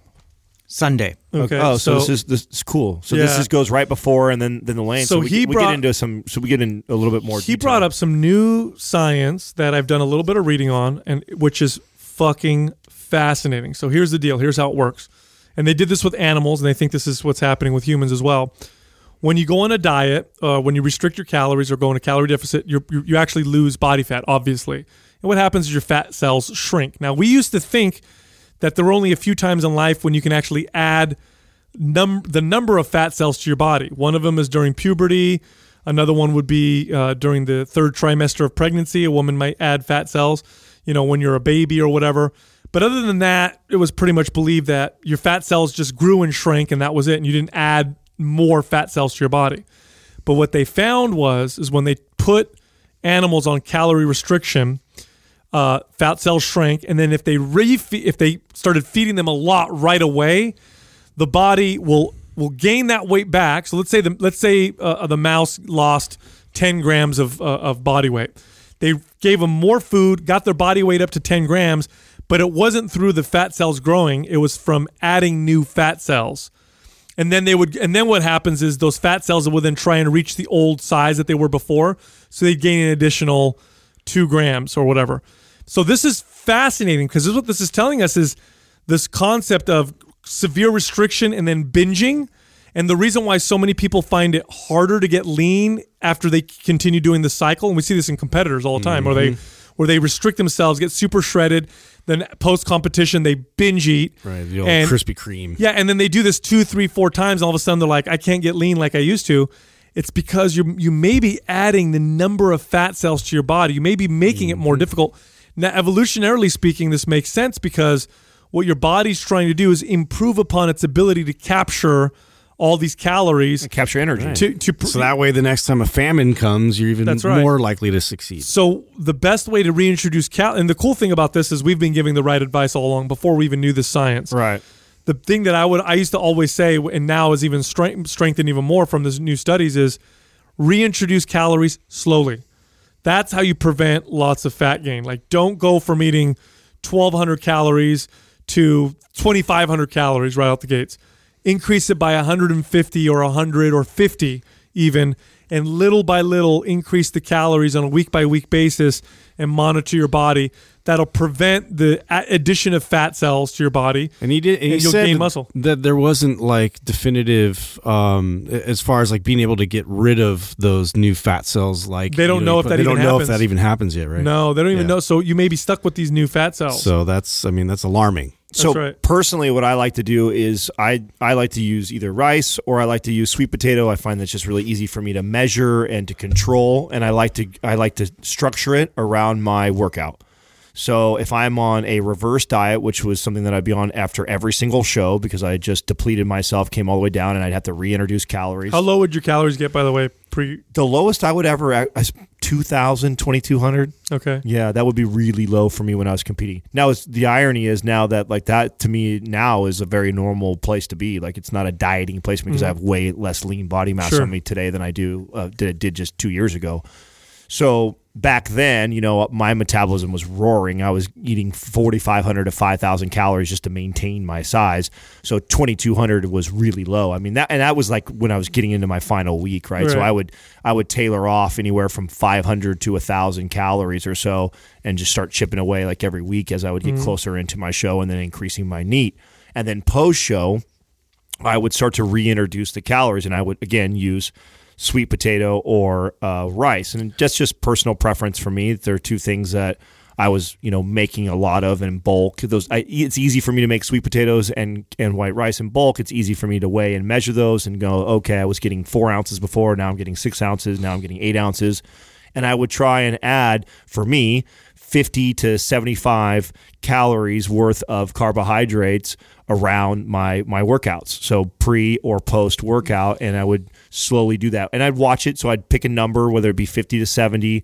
I'd add it in every single day around my workouts. I'd I'd monitor my weight. I'd monitor the way I look. I'd monitor everything for about a week. And as long as I felt that I wasn't aggressively adding weight, I would pretty much do that almost every week. Mm-hmm. And because I had a pretty healthy metabolism, I could do every week I was increasing my calories. Now this is, and this is a hard question to answer, specific numbers like that. This is why I'm using so my, different from person right. to person. That's why I'm using myself as an example. So some people can try and give, maybe give themselves a baseline from that, because every client that I've trained, we've had different experiences. I've had some female clients, I've been able to give them one hundred plus calories almost every single week, and it's just, I keep adding and adding, adding. I remember Rochelle, Rochelle when I was uh, coaching her when she was competing, man, she she came and she came off. She came to me when we first met, and it was over uh, her training with a, a, a bad trainer before that was trying to starve her body, and so we had kind of rebuilt her metabolism. And once we had rebuilt it and it was thriving, it was nuts. I was like feeding her and more of calories, more calories, pumping more and more calories to where to where we were pushing her up to three thousand calories for, and you've seen her, she's petite, you know, she's mm-hmm. like a one hundred fifteen pound female. She doesn't weigh a lot at all. So everyone's going to be very different, you know, and then I've had clients that are guys that have competed in many, many shows and they've kind of fucked their metabolism a little bit, and I give them a little bit over, and then they, their body starts to add body fat. Yeah. So, and then there's the other thing too, is you got to take, and we talk about this with Lane is, you know, if you're okay in this reverse diet with adding a little bit of body fat, it's okay. You know what I'm saying? It's not a big deal if you're adding calories and you put a little bit of body fat on the way. That's, it's more likely you're going to do that. It's tough to be Especially per- if you were shredded to go into yeah, it. Exactly. It, and it would be, it's That's actually, actually what you want. Yeah, it's actually probably healthy for you to put a little put a little bit of body fat. I'm just looking, for me, as I'm looking at competitors or I'm looking at myself, I'm trying to make sure that I'm, most of it's not body fat. Like I, I wouldn't want to be adding so many calories that My, I'm adding fat like faster than I'm adding any sort of muscle or any yeah, good yeah. weight. It's it's it, the I mean the, the right answer is just slowly take your time, um, and we know now why uh, it's a bad idea um, just from a scientific standpoint to just binge and force feed yourself, or not even force feed yourself, just go crazy with nutrition uh, right after a, a you know restriction. it may set you up for a more difficult process in the future. So just slowly you, scale it if up. If you are, a, a, another thing that I've used as a strategy, so I use myself as an example with the rice and the sweet potatoes. I've also flipped that with different people who are, who have a challenge. They're like, they are cra- they have major cravings and they're coming out. Those people, I tend to use fat as the, the calories that I'm, where I'm going to get my calories from, because it tends to satiate them a little mm. bit more. So, Good you know, point. you know, that's another thing that, again, there's no like, rule like, oh, you should use this or only use that. And I, you, you'll hear us talk to Lane about this a little bit, because everyone is so unique and different. If you're struggling to where it's like, oh my God, I'm hungry all the time, maybe fat would be a better choice than actually using something like mm. a carbohydrate. Next question is from Andrew Rife, P T. What are the best tips and tricks you guys learned in terms of client retention?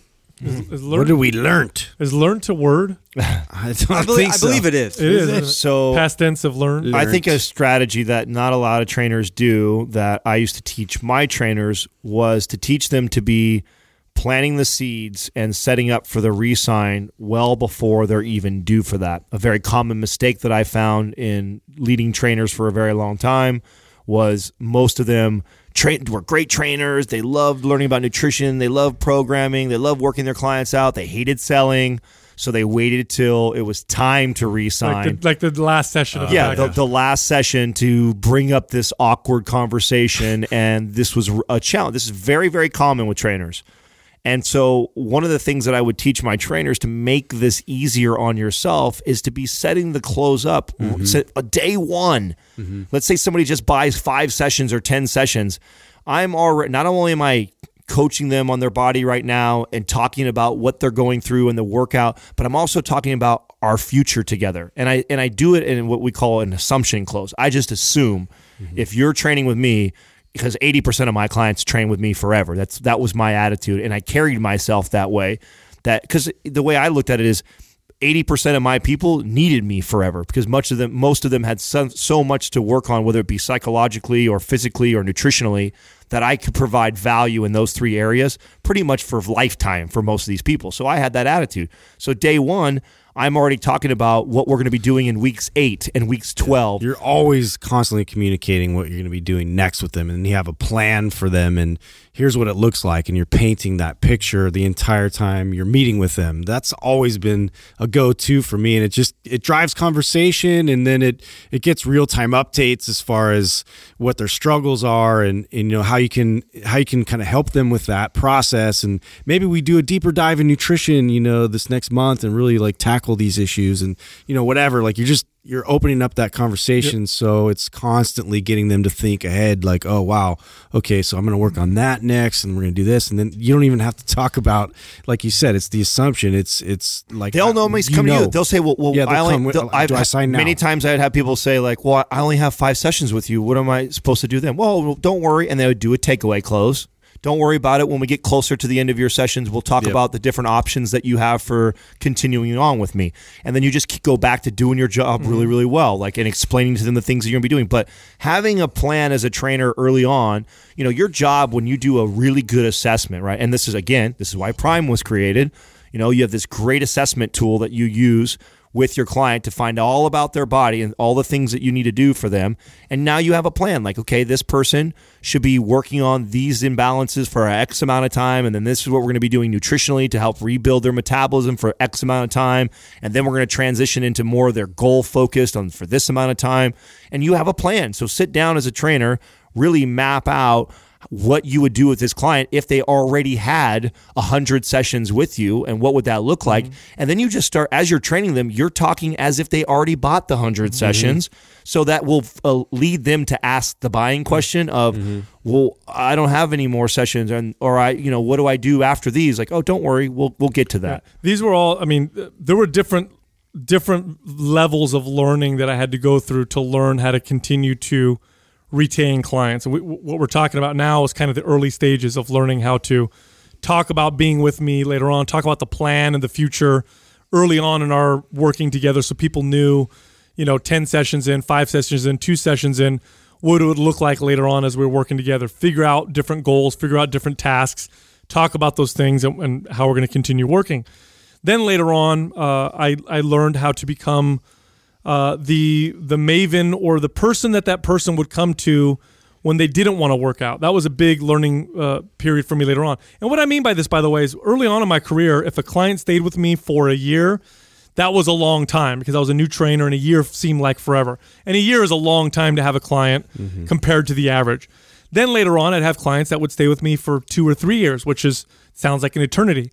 Then later on, I'd have clients that stay with me, for, the same people, right, who'd stay with me for ten years or twelve years or longer. And there's different levels of learning that entire time. Mm-hmm. The second stage was learning how to be that person that they want to come to when they don't want to work out. Like a, a beginner trainer, a client would call them and say, my shoulder hurts, I'm really tired, uh, my back hurts, I have to ske- I have to reschedule this appointment. Well, if you get to the point where your client calls you and says, hey, you know, hey, Sal, listen, I know we're not scheduled to work out today, but my back really hurts. Can I come in so you can help me out? Mm-hmm. Now you've reached another level. So now, then when my clients started calling me for that, that's when I reached the two year and three years of, of staying with clients. The next level from there was when I got to the point where I, w- where I could create an environment where my clients were working out for the sake of working out. It was no longer to work out for a goal. It was no longer because I need to lose. I mean, you train someone for twelve years. Like yeah. they're going to be trying to lose thirty pounds for the first six months to a year. After that, like, are they going to be still trying? Are they still going to be trying to get better shape? Are they still going to be trying better performance? Some of them will, but a lot of them at that point now are working out for the sake of working out. You they're working what? out because they enjoy the time. That took me a long time. I've, I felt very insecure about that because I always felt like I had to produce and I had to get them results and I always had to get them. And so, you know, it got to a certain point where a year would go by and I'm like, well, did I do my best, you know, with yeah. them for that year? Like I was very like hypercritical of the whole process of that. And then I just realized like they literally are working out and progressing, you know, at a gradual pace, but they're enjoying the entire process. And I have to be happy about that. Look, if you want someone to have long-term success with fitness, then you have to get them to a point where they work out for the sake of the workout. Like, it's the way I work out. Like when I'm working out, yeah, there's goals sometimes and I want to get to a certain place. But most of the time I'm working out because I enjoy the actual workout itself. I'm doing it for the sake of doing it. And if you can get your clients to that point, then now they're they're going to be with you for a long time. Now, how do you do that? Well, you create a good relationship with exercise where, yes, initially it's about goals and there are targets and I can help you when you hurt, but it's also about enjoying the process. It's also about enjoying being here with me because let's be honest, when I'm a cool guy, client look, yeah. if clients like would be with, like me, out with me. If clients are going to be with me for, you know, between one to three days a week. So this this is how my client schedule looked. I'd have clients that were with me on average between one to three days a week for an hour for twelve years. Like these people are sitting and talking with me and hanging out with me and working out with me or, or just spending more time with me than they are with most people in their lives. Right. If, especially if I worked out with them three days a week. How many people in their life do you think did they actually sit down and have good conversation and good undivided attention with for three hours out of their entire week? Well, look what we Not do very with, many. Look what we do with Mind Pump, right? We we come out and we try and build trust and yeah. authority and education, right? Mm-hmm. And so we lead with that. And so we build your trust, you know, we win you over. Now let's get into the specifics. Well, that's yep. a, that's a good. Now we're going to get into lifestyle. Your first goal before selling them should be getting them to understand what they really need for themselves, because ninety percent of the people that are going to sit down with you don't even realize what they really need. They're there because they're still driven by their insecurities of whatever whatever that may be, whether sure. they're too fat, they're too skinny, not enough muscle, too much muscle, whatever, not fast enough, too short. They have all these these insecurities that's driving them to purchase training from you. You need to understand that. And my goal is first to get to the root cause of what drives you into in here and then get you to understand what you actually need for long-term success before I, I sell you any more personal training. And so I think letting people know, I used to do this a lot too, when they tell me what their goal was, I would tell them like, oh, that's so easy. Your goal is easy. You know, any, I mean, getting you to lose twenty pounds or getting you to build ten pounds of muscle, that's it's a it's, simple formula. It's math. I love math. That's really easy for me to do that. That's not what, but the problem is if you want to, if you want to be somebody who reaches their goal and then learns to maintain that for the rest of their life, so you feel good about where you're at forever. Well, that that takes a little bit more of a process. And part of that process is us getting to the bottom of what really drives you to be in shape or what causes you to fall out of shape. Mm. And that's what I'm really going to help you get to. Now, when I get somebody to understand that and understand that reaching the goal is actually really easy once we figure that piece out, then I've got you. Yeah. You know what I'm saying? Yeah. Then then we can sell training. Yeah, early on, it's about getting to your goals. Uh, later on, it's about just enjoying it, just enjoying the process, enjoying the workout, enjoying the time that they're there with you. I'll tell you what, you find me any trainer who has clients who's with them for longer than three years, and I'll show you clients who just like to meet with that trainer and work out with them. That's what they're doing at that point. Like three years later, really, what goals are you after? Unless you constantly change your goals and you're one of those maniacs, which are pretty rare. For the most part, that person's there because they enjoy spending that time with the trainer. They enjoy that time. They enjoy the workout itself. And that's kind of the the space you want to be in. And so, and think about it this way. Like, and I'll tell you what, I I, have, I don't train anybody anymore. I do some coaching online, but I don't do any personal training. All the clients that I had who trained with me for eight, nine, ten, twelve years, every single one of them now, they haven't trained with me for at least two years. All of them, guess what they're still doing? They're still working out. Yeah, they have awesome. developed a relationship with the workout to where they enjoy the workout itself. And when you can get to that place, well, now it's fucking, now it's not a problem at all. So here's the, I mean, the other part of it is this, like, you got to be a likable person, or at least ha- you know have be yeah. likable with your client. Like, practice that. For, maybe that's better advice. It is practice being likable first. Yeah. Well, yeah. I mean, look, I'll tell you what. You know what? Clients didn't stay with be me. A great, for, don't be, be boring a, and douchey. Right. You can be yeah. a great trainer yeah. all you want, but if nobody Here, fucking likes you, I'll tell you luck. what. I can tell you. Tr- that's true. Though I can man. tell that's you the trainers. True. I can always tell you the trainers who will not have clients for a long time. The ones that look at their phone constantly. Well, besides the obvious stuff, yeah. I can tell you the, the dedicated trainer who's not going to have clients that's going to stay with them for a long time. You know which one's going to be? The one that beats the crap out of the client every time they work out. Yeah. The one that's always focused on goals. You know yeah. what I mean? Yeah. Like, oh, come in here. It's fucking we're gonna make exhausted. You, we're going to make you sweat. We're going to make you work out so hard. And every client loves that trainer for about three to six Sometimes months. Sometimes the ones that are too star- smart for their own good are, are have a hard yeah, time also yeah, yeah, because yeah. they're so concerned about being right instead of really helping people. Yep. And that does. And you got to understand that many, many people don't even know that they don't know yet.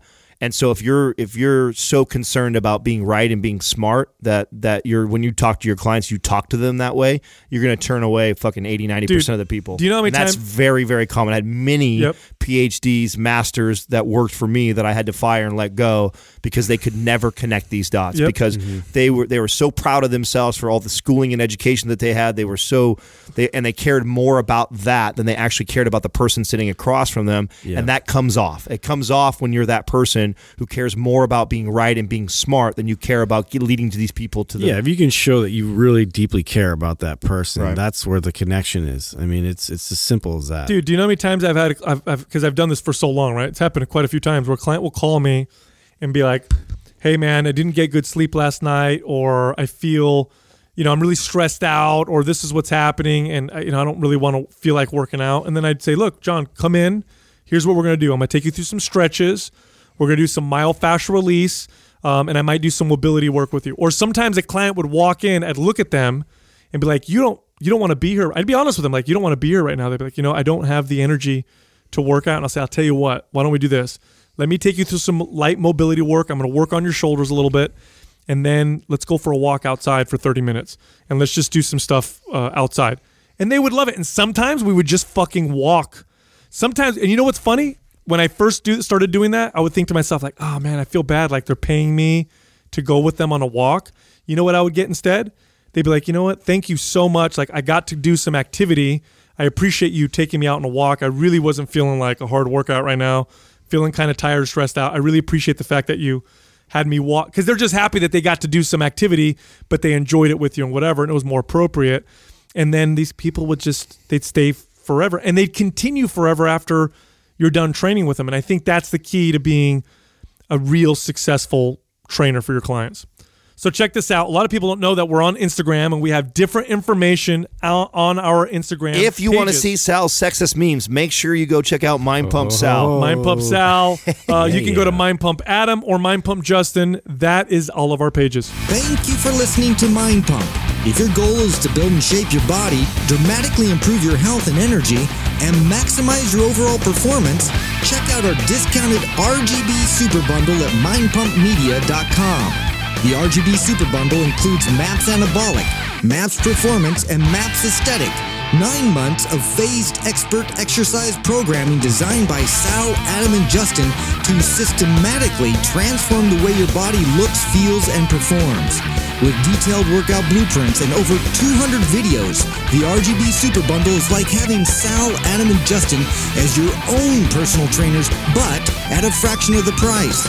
The R G B Super Bundle has a full thirty-day money-back guarantee, and you can get it now plus other valuable free resources at mind pump media dot com. If you enjoy this show, please share the love by leaving us a five-star rating and review on iTunes and by introducing Mind Pump to your friends and family. We thank you for your support, and until next time, this is Mind Pump.